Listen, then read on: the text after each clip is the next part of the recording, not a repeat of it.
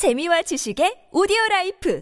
팟빵 안녕하세요. 군사도뽕입니다. 젤렌스키 우크라이나 대통령이 결단을 내린 것 같습니다. 현지 시각으로 3월 15일 AP통신에 따르면 러시아를 상대로 선전하고 있는 우크라이나 대통령이 우크라이나는 나토에 가입하지 않을 것이라 밝혀 화제를 모으고 있습니다. 대신 젤렌스키 대통령은 더 많은 지원이 필요하며 지원이 확대될 경우 여러분의 안보와 안전이 어떻게 지켜지는지 보게 될 것이라 강조했는데요. 이호르 조브크바 우크라이나 대통령실 보좌관이 밝힌 바에 따르면 러시아 측도 더 이상 우크라이나에 항복을 요구하지 않고 있으며 앞으로 러시아와 우크라이나 양국의 협상 진행 상황에 따라 우크라이나는 중립국으로 남게 될 가능성도 있다고 합니다. 젤렌스키 우크라이나 대통령의 지원 요청에 화답하기 위해서인지 나토 회원국인 폴란드와 체코, 슬로베니아 총리는 이날 포탄이 떨어지는데도 불구하고 우크라이나 수도 키우를 전격 방문했습니다. 모라비에츠키 폴란드 총리와 페트로 피알라 체코 총리, 야네스 얀샤 슬로베니아 총리는 비밀리에 기차를 타고 국경을 넘은 것으로 알려졌는데요. 체코의 피알라 총리는 이번 방문의 목적은 우크라이나 주권과 독립에 대한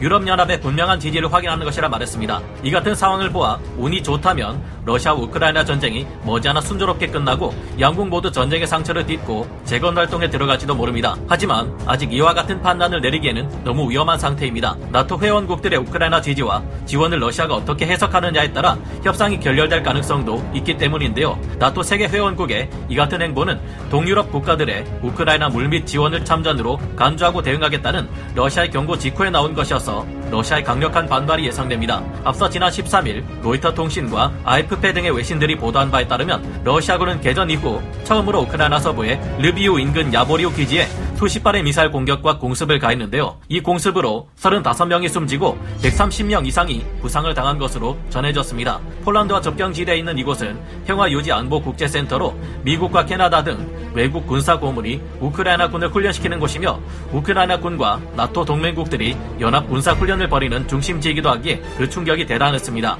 이 같은 러시아의 행동은 나토 동맹국들로 하여금 우크라이나 전쟁에 개입하지 말라는 경고인 것으로 해석되는데요. 최근 유엔 사무총장인 안토니오 구테르스는 뉴욕 유엔 본부에서 긴급 기자회견을 열고 한때 생각할 수조차 없었던 핵전쟁 가능성이 이제 가능한 영역으로 들어왔다라고 경고했습니다. 그는 최근 러시아 핵무기 운용부대 경계 태세가 뼛속까지 오싹할 정도로 크게 강화되었고 우크라이나 상공 비행 금지 구역 논의가 확대되어 러시아 핵 사용 가능성도 커지고 있다라며 심각한 현재 핵전쟁 위기 상황과 제3차 세계대전에 대한 우려를 표명했는데요. 게다가 현재 러시아 북방 함대 주력 전력이 나토 함대를 향해 돌진하면서 우크라이나와 러시아의 전쟁이 더욱 거대한 형태로 번질 수 있다는 전망이 군사 전문가들에게서 나오고 있습니다. 즉 나토 연합 대 러시아의 전쟁이며 만약 여기에 중국까지 개입한다면 제3차 세계대전이 되는 것인데요. 이제 세계 운명은 어떻게 되는 것일까요? 우리는 지금과 같은 평화로운 삶을 지속할 수 있을까요? 극도로 심각 해지는 확전 상황에 대해 지금 당장 알아보겠습니다. 전문가는 아니지만 해당 분야의 정보를 조사 정리했습니다. 본의 아니게 틀린 부분이 있을 수 있다는 점 양해해 주시면 감사하겠습니다. 러시아군의 심각한 핵무기 준비 정황 3월 16일 미국의 펜타곤은 러시아군의 거의 모든 진격이 정체되었다고 평가했으며 지금까지 러시아군이 900발의 미사일을 발사했으나 여전히 제공권을 장악하지 못했다고 발표했습니다. 우크라이나 수도 키이우에 인접한 러시아군은 여전히 키이우와 15km 떨어진 곳에서 전혀 나아가지 못하고 있으며 키이우 인근의 부차에서 러 시아군 병사들이 장갑차 8대를 버리고 퇴각했고 전술 지휘 차량 또한 한 대를 잃었다고 하는데요. 이처럼 전쟁에서 우크라이나가 승기를 잡아가고 있으며 드디어 우크라이나와 러시아의 전쟁이 협상을 통해 진전을 보일 만한 정황이 드러난다는 점 때문에 그래도 다행이라는 생각이 들지만 한편으로 지금까지보다 더욱 큰 위기가 전 세계에 들이닥칠지도 모른다는 불안이 고조되고 있습니다. 유엔 사무총장의 핵무기 관련 발언, 3차 세계대전 발언이 보여주는 것처럼 러시아는 현재 핵무기를 사용하기 위한 움직임을 보여주고 있는데요. 앞서 지난 2월 27일 러시아의 푸틴 대통령은 군사령부의 핵 억지력을 고도의 경계 태세에 두라고 지시한 바 있습니다. 구테우스 유엔 사무총장은 러시아가 우크라이나 상공을 비행 금지 구역으로 설정해야 한다 주장하고 있는데 이 또한 핵 충돌 가능성을 높일 수 있다며 반대 의사를 나타냈습니다. 현재 러시아는 우크라이나 상공을 항공 통제하고 있으며 만약 이곳이 비행 금지 구역으로 설정될 경우 이 영공을 침범해 날아오는 나토 소속 항공기가 있을 경우 곧바로 이는 나토 연합과 러시아의 전쟁, 이어서 제3차 세계 대전으로 번질 가능성이 큽니다. 더구나 당초 계획과는 달리 3주간의 전쟁 지속으로 인해 재래식 폭탄과 미사일, 탄약 등이 크게 부족한 상황이라 이들에게 남은 것이라면 핵무기밖에 없으니 더욱 경계하지 않을 수 없습니다. 역대 최대 훈련을 진행하는 나토 연합 함대 내 러시아 항모킬러 전단의 대치로 인한 전쟁 가능성, 굳이 러시아가 핵무기를 사용하지 않더라도 이 전쟁이 크게 확전될 위험은 바다에서 조성되고 있습니다. 러시아가 북해 함대의 최강급 주력 함정을 내보내 나토 함대와 대치하기 시작했는데요. 파이낸셜 타임즈의 보도에 따르면 현지 시각 3월 10일부터 스칸디나비아 반도에서 나토 소속의 3만 5천 명 이상의 대병력이 냉전 이후 나토가 실시하는 최대 규모의 훈련인 Cold Response를 진행했는데요. 북유럽 전역에 걸쳐 진행되는 이 대규모 나토 연합 훈련에는 영국의 퀸 엘리자베스급 항공모함의 2번 함인 프린스 오브 웨일즈 전단, 프랑스의 미스트랄급 강습 상륙함 전단이 합쳐져 현재 노르웨이 앞바다로 향하고 있는 것으로 알려졌습니다.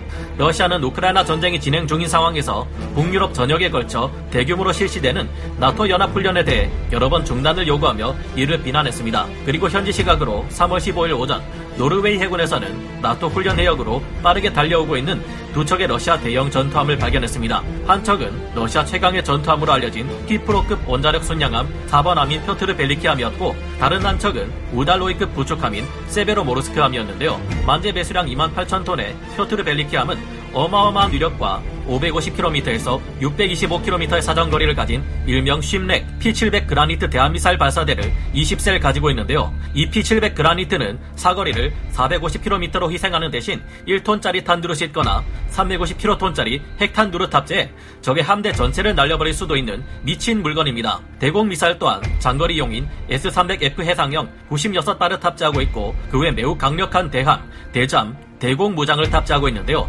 현대 전투함으로서는 특이하게 강력한 장갑까지 보유하고 있어 막강한 전투 능력을 보유한 이 전투함은 단독으로 미 해군의 항공모함 전단을 사냥한다는 목적에 충실한 괴물이라 할 수 있습니다. 만재 배수량 7,900톤의 우달로이급 구축함 세베로모르스크는 원양 작전보다는 근해 작전을 강조하는 설계 사상을 채택했지만 함체 최대한 중무장을 때려박은 구축함으로서는 상당한 무장을 갖춘 물건이기에 위험한 함정인데요. 현재 지상에서 죽을 쓰고 있는 러시아 전차들을 보면 이들의 실제 전투 능력도 우리의 상상과는 많이 다를 수도 있겠다는 생각이 듭니다만 현재 훈련 중인 나토 함대와 러시아 항모 킬러 전단이 해상에서 대치할 것이 예상되기에 이들 사이에 우발적인 충돌이 발생할 수 있다는 점도 우려됩니다. 이렇게 해도 지금 우크라이나와 러시아의 전쟁은 곧 나토 연합과 러시아의 전쟁으로 확전될 가능성이 크기 때문입니다. 항공기간의 교전으로 인한 확전 가능성 뿐만 아니라 항공기간의 우발적인 교전이 일어날 가능성도 무시할 수 없습니다. 지난번에 벨라루스에서 발사된 대형 장거리 정찰 무인기이자 순항 미사일로도 사용되는 투폴레프 141이 우크라이나는 물론 나토 회원국인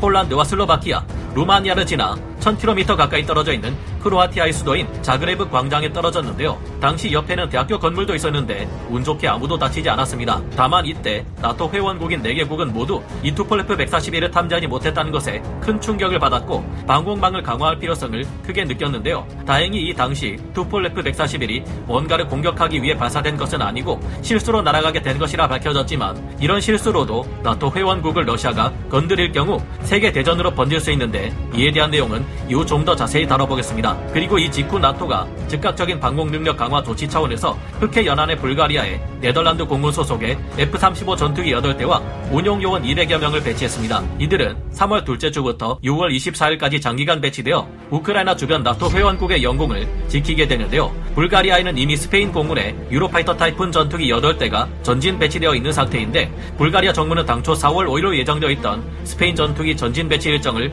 열흘 연장시켰습니다. 그리고 이번 불가리아 F-35 전진 배치 결정으로 나토 측은 흑해 서부까지 초계를 담당하게 될 것 같은데요. 나토에서는 이전에 에스토니아와 라트비아에 F-15, F-16, F-35 전투기를 배치하고 폴란드와 루마니아에 F-35와 유로파이터 타이푼, F-16 전투기를 전진 배치해 놓은 상태입니다. 미국 또한 일찌감치 동유럽에 F-35 전투기 8대와 AH-64 아파치 공격 헬기 32대를 추가 배치할 예정이라고 현지 시각 2월 23일 밝힌 바 있는데요. 핀란드는 중립국이지만 94억 달러 규모 의 예산을 들여 64대 F-35A 블록 4 전투기를 구매했는데 이들은 러시아의 중심인 모스크바를 타격할 수 있는 지정학적 위치에 있기 때문에 나토에 가입하게 될 경우 러시아에게서 치명적인 위험이 될 수 있습니다. 이처럼 나토 측에 수많은 전투기들이 전투 초계를 돌고 있는 상황인데 러시아가 고의적으로 나토 회원국들의 영공을 침범하거나 미사일을 발사하지 않아도 현재 전쟁 중이기에 실수로 이곳에 한대 항공이나 무인기 단 한 발의 미사일이라도 날아갈 수 있다는 점이 큰일입니다. 그렇게 되면 바로 나토 연합과 러시아의 전쟁이 자동으로 시작되니까요. 현재 진행 중인 우크라이나와